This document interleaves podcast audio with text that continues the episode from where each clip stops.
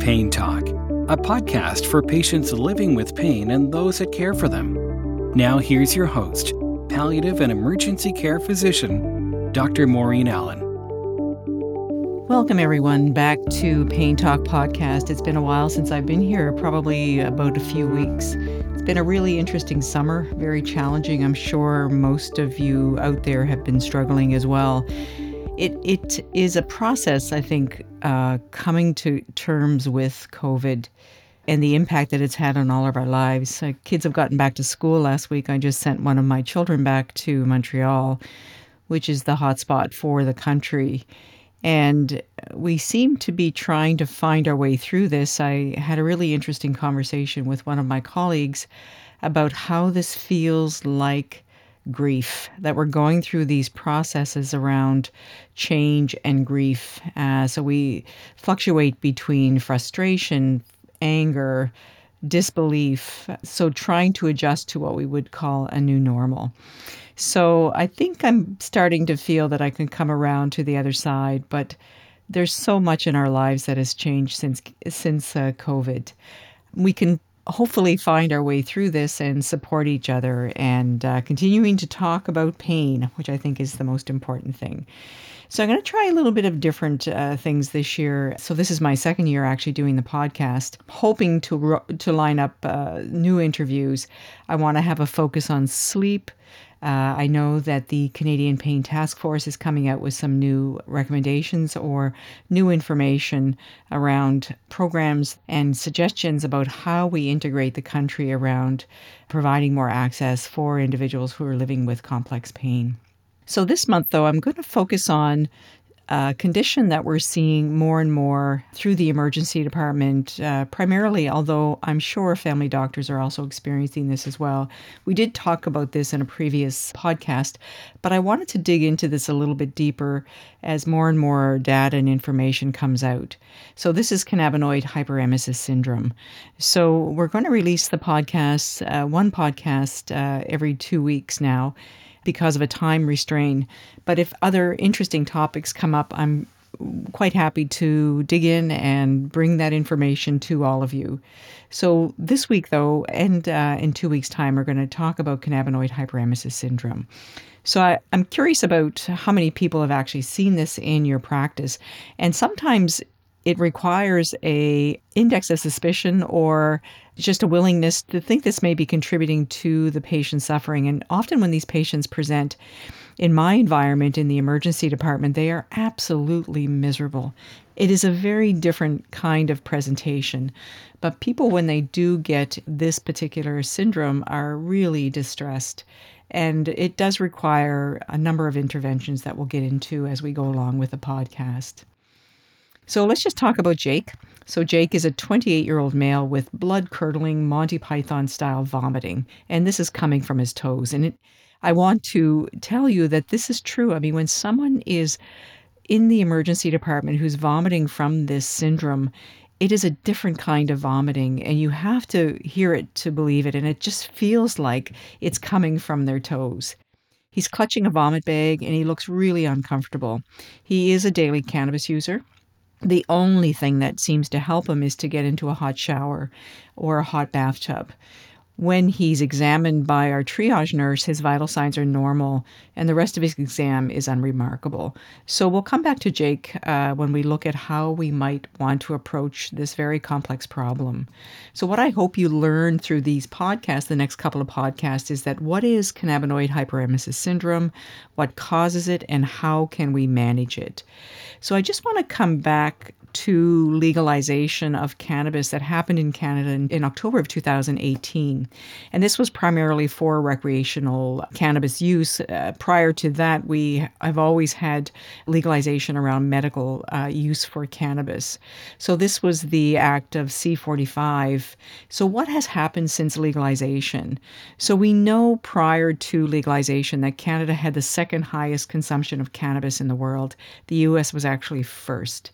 So, what we have seen is a steady increase in individuals who are using cannabis, in particular, the older male between the ages of 45 to 64. So, that seems to be the group that seems to be increasing their use. Now, Nova Scotia, which is the province that I live in, has the highest use in Canada, which is quite surprising. We are now up to 26% of individuals surveyed uh, use cannabis uh, in in uh, Nova Scotia. The Canadian average is around 17%. So this is quite striking, actually. So as was mentioned, now what was important as well in those initial surveys is that that 15 to 24 year old age group were the highest users of cannabis on average about 33% now, thank goodness through the years that uh, we have seen legalization, that group has not increased. And as I mentioned, where the increase has been primarily are in the older males uh, between the ages of 45 and 65. So, quite interesting. The other concern, obviously, is that about 13% of Canadian workers consume cannabis before or during work. So, this is another issue around work related safety.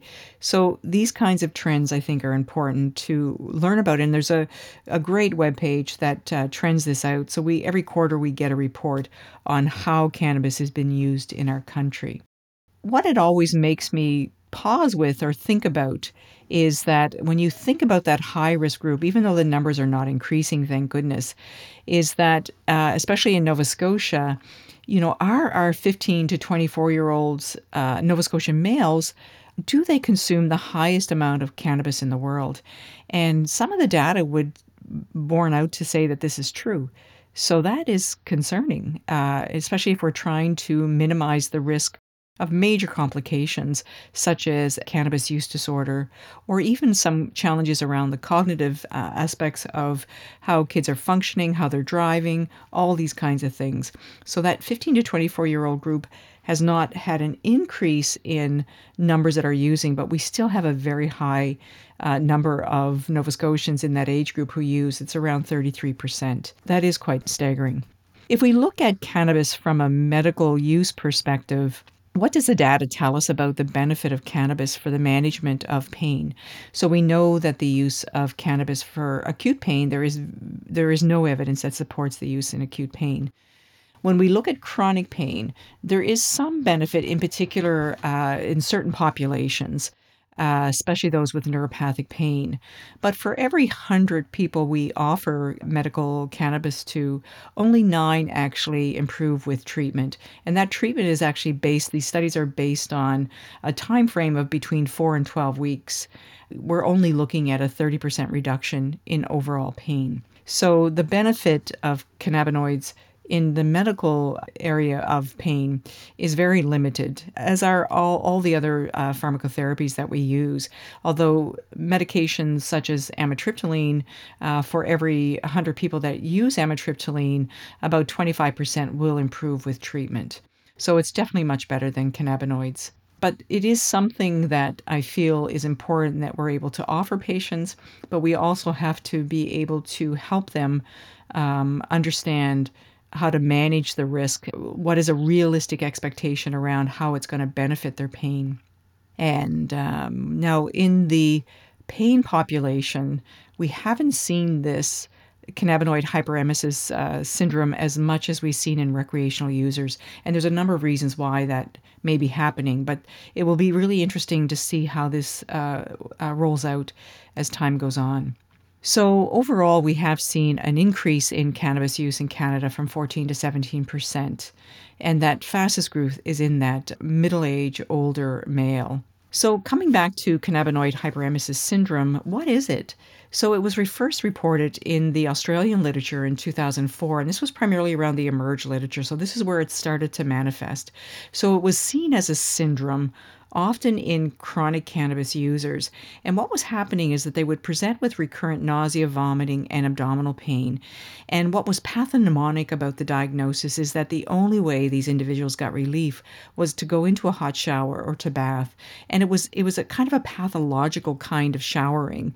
They would stay in these showers for four or five hours at any given time this syndrome was actually refractory to any typical antiemetics that we would use in the emergency room or even at home. And this syndrome would also develop years after someone had been using cannabis for a long time, and then suddenly they would get this syndrome. What was strange about this is that it was actually almost a paradoxical response to cannabis. Because as we know, it can be used for chemo induced nausea and vomiting. So it's one of the indications for the medical use of cannabis. So, why is it that we can use it to treat nausea, but at the same time, it can cause significant vomiting and belly pain? And it's quite interesting looking at the literature, and we'll explore that as well as we go along, why this might be happening. How common is it? most of us feel that it is underrecognized and underreported. So, looking at some of the data that's out there, and this was one study, uh, Hernandez, out of the Canadian Journal of Emergency Medicine in 2018. And in their group, what they did is they did a chart review where they identified 494 cases. The mean age was 31 years old. 36% of them were male. The majority that they identified were actually uh, female. So, of those group that they identified, about 19% were regular cannabis users, meaning that they used more than three times per week. There were also a number that were smoking on average about 20 cigarettes a day per month. So, they were people that were chronic users. They weren't really using a lot of cannabis. So looking at the the number of patients that on average it was probably about 20% of those chronic users. The other thing that they identified which was really important is that how costly this condition can be and how easy it is to miss it, meaning that there are direct and indirect costs, both in repeat uh, emergency department visits and family physician visits, as well as the numerous investigations that these patients undergo. And this was a major urban center as well. It wasn't even looking at the rural area. So 43% of them had repeat emergency department visits. 92% had blood work done in the emergency department. 92% received IV fluids. 89% received uh, antiemetics. 27% went on to receive opiates. 19% underwent imaging 8% were admitted to hospital and 8% were referred to gastroenterology. So you can see the uh, the burden within the healthcare system and trying to identify what was creating the issues around vomiting. But even when they knew the vomiting was there, uh, what sorts of therapies were being introduced. So it was very, very costly overall to the healthcare system you still need to help these patients manage this condition. It wouldn't be that you would not offer them uh, treatment, but generally, after you have investigated them the first time, often they don't need repeat investigations unless you're concerned that there's something new happening within that tissue or a progression of a pre existing disease. So let's look at what causes it. So, generally, the mechanism is unknown, but there are a couple of theories that are out there. So, one of the theories is that this occurs in chronic cannabis users resetting of a particular receptor located within the hypothalamus. And we call this the vanilloid uh, receptor. The other theory is that this has to do with the increase that we're seeing in THC potency. So, as we know, the two active ingredients that we think about are THC and CBD. So this seems to be related to the THC. And as the THC potency has increased over the years, is that we're starting to see this syndrome appear. So that's basically the two different theories. So let's just talk about the vanilloid receptor because it's really an interesting receptor. So they're all over our body, but they are concentrated in the vomiting center in the hypothalamus. So these receptors have both a pro vomiting property as well as a blocking of the vomiting property. So they can actually drop uh, the need to vomit versus they can accelerate the need to vomit, I guess, or the antiemetic and proemetic properties, I guess is what I'm trying to say. And so this becomes really important when we start looking at THC concentration because what the studies sort of suggest is that in the lower THC concentrations, it can actually prevent vomiting. But as you start to get into these higher THC concentrations, it can actually promote vomiting. The other thing about these vanilloid uh, receptors is they have a thermoregulatory component. So when temperatures start to go up, greater than 43 degrees Celsius, they actually can block the vomiting reflex that is being stimulated. So, this becomes important when we start looking at why they go to the hot baths or why we can use something called capsaicin as well, which I'm going to talk about in a little bit. These vanilloid receptors seem to be very important in not only helping to control vomiting, but also how they can actually, in the higher THC concentrations, can actually induce vomiting. And that because they're very heat sensitive, uh, when you start to increase the temperature in these receptors, that they can actually help with the vomiting effect. THC binds very readily to these receptors. And as was mentioned, the low concentrations actually block vomiting, whereas the higher concentrations promote vomiting. Quite interesting, actually, when you look at it that way. So, what we think is happening is that there's a chronic overstimulation of these receptors, uh, which disrupts the normal functioning of the endocannabinoid system. So, it messes up the body's intrinsic control of the nausea and vomiting when we look at how we treat them, it's it's obviously focusing in on that vanilloid receptor, but also the other thing that is very similar to how these patients present is a syndrome called cyclic vomiting syndrome, as well as the chemo-related anticipatory nausea and vomiting. So they may share some other mechanisms, not just the vanilloid receptor. It's often called the transient receptor potential vanilloid uh, 1. So we see it as TRPV1. I'm not very good at pronouncing some of these words. so just uh, but that's okay. I think I think you're probably to probably get it. so the factors influencing uh, the development when we talked about the THC concentration, it's quite stunning when you start to look at how cannabis has been cultivated, adapted to meet the need of the individual who's using it. So, since 1995, we've seen this huge uptake in THC concentration, which has gone from about a 3% to about a 27%. And what has happened is that in these new plants is that the individual has cultivated out the CBD or they can actually cultivate in the CBD, but primarily we've seen this drastic drop in CBD concentration. Initially from around in 2008 it was around 8%. Uh, now, at the average concentration is about a 0.2%. So, for the recreational user, the higher the concentration, the better. So, this has actually brought in some other types of cannabis use out there, which is the shatter, uh, as well as these poppers. And so these are very high THC concentration. So this becomes a problem chronically for that receptor that we were talking about, the vanilloid receptor. So let's look at the pathophysiology of vomiting just to come around for a sec, because this becomes important when we're trying to target these areas around the pharmacotherapy. And it is very complicated. And I know that in my work in palliative care, one of the most frustrating things that I'll see is patients who are prescribed uh, opiate analgesics, and then they start to get some complications around gut dysmotility, constipation, and then they're vomiting. And when they present to the emergency room, often clinicians are reaching for uh, antiemetics that often don't work great for those patients, meaning that they're often antiemetics that are working in the brain but do nothing for the dysmotility that we see around opioids. So you need an antiemetic that's more targeted to the gut, targeted to that opioid. So it's really important that we think about the mechanism when we're trying to think about what kind of antiemetic we would actually use for that patient. So the epidemiology can be really challenging to diagnose, and there's a great mnemonic called vomiting. Uh, which can help you think about a differential. So, looking at the causes of vomiting, you can look at V as being vestibular or vagal reflex, uh, such as pain. So, when you get uh, significant pain, you can actually vomit. Uh, you can look at opiates, which is the O.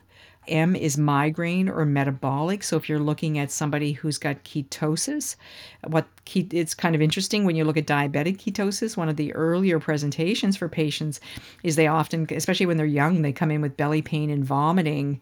And the reason why is because their ketones are going up and they often get misdiagnosis as a gastroenteritis. So, just a little pearl there, something very similar, very simple that we can do to help uh, make sure that the, the individual doesn't have diabetes is just to do a urine test. You shouldn't see glucose in their urine. If you're seeing glucose in the urine, that is a red flag. So, as ketones rise, that's where the vomiting comes from. I is the infection. T is toxicity, so there can be uh, related to some pharmacotherapy. I think about digitoxin. I think about some of the anticonvulsants. Any of these medications sometimes can stimulate vomiting. The I is the increased in intracranial pressure, or it can also uh, be related to a stroke, especially a stroke in the processing area, which is the postrema of the uh, of the brain. The N is neurogenic and the GI has to do with gestation or pregnancy. So the other toxicity that to think about the other T would be something like a substance use or withdrawal as well. So alcohol or withdrawal. So that's a good little mnemonic that you can use. The other thing is that it can be really challenging to, to diagnose uh, cannabis uh, in the emergency department because sometimes patients have a lot of shame and there's a lot of stigma. So they might uh, withhold that information. But it's important to tell patients the information is important because we want to get them the help that's going to target this vomiting and that's going to make them feel better. And like we mentioned, there are many conditions that will mimic this. So we want to make sure that we're doing the, the appropriate history and physical on this patient. Um, I don't want to do a lot of workup sometimes, especially if that patient's been previously worked up. Not only does it increase the risk of patients uh, getting exposure to radiation, is that it creates a lot of distress sometimes for patients, especially when those investigations come back normal and they're not making the connection to the cannabis. Even referrals to a specialist often will lead to other unnecessary tests for most of these patients. But this, every case is going to be individual, and we need to be able to be open to um, what is necessary for that patient without over investigating. So there's been a number of attempts recently to really look, as we're starting to see this fairly commonly now, is proposed criteria for cannabinoid hyperemesis syndrome. So what are some of the criteria? So what is essential to diagnose is chronic use of cannabis, often daily. And what they recommend is use that is longer than three months especially the complications that the patient has. So the vomiting has recurred over those three months as well. So generally, patients are using it longer than that, but when you start to see them vomit for more than three months, the major features include the cyclic nausea and vomiting, the resolution of those symptoms when they stop using cannabis, that pathognomonic symptom around the hot showers and baths to relieve the symptoms, uh, the belly pain, and at least weekly use of marijuana, often daily. So we talked about that. So the pathognomonic uh, behavior around the bathing is usually they're getting in the bathtub more than 10 times per day or they're spending at least five hours bathing.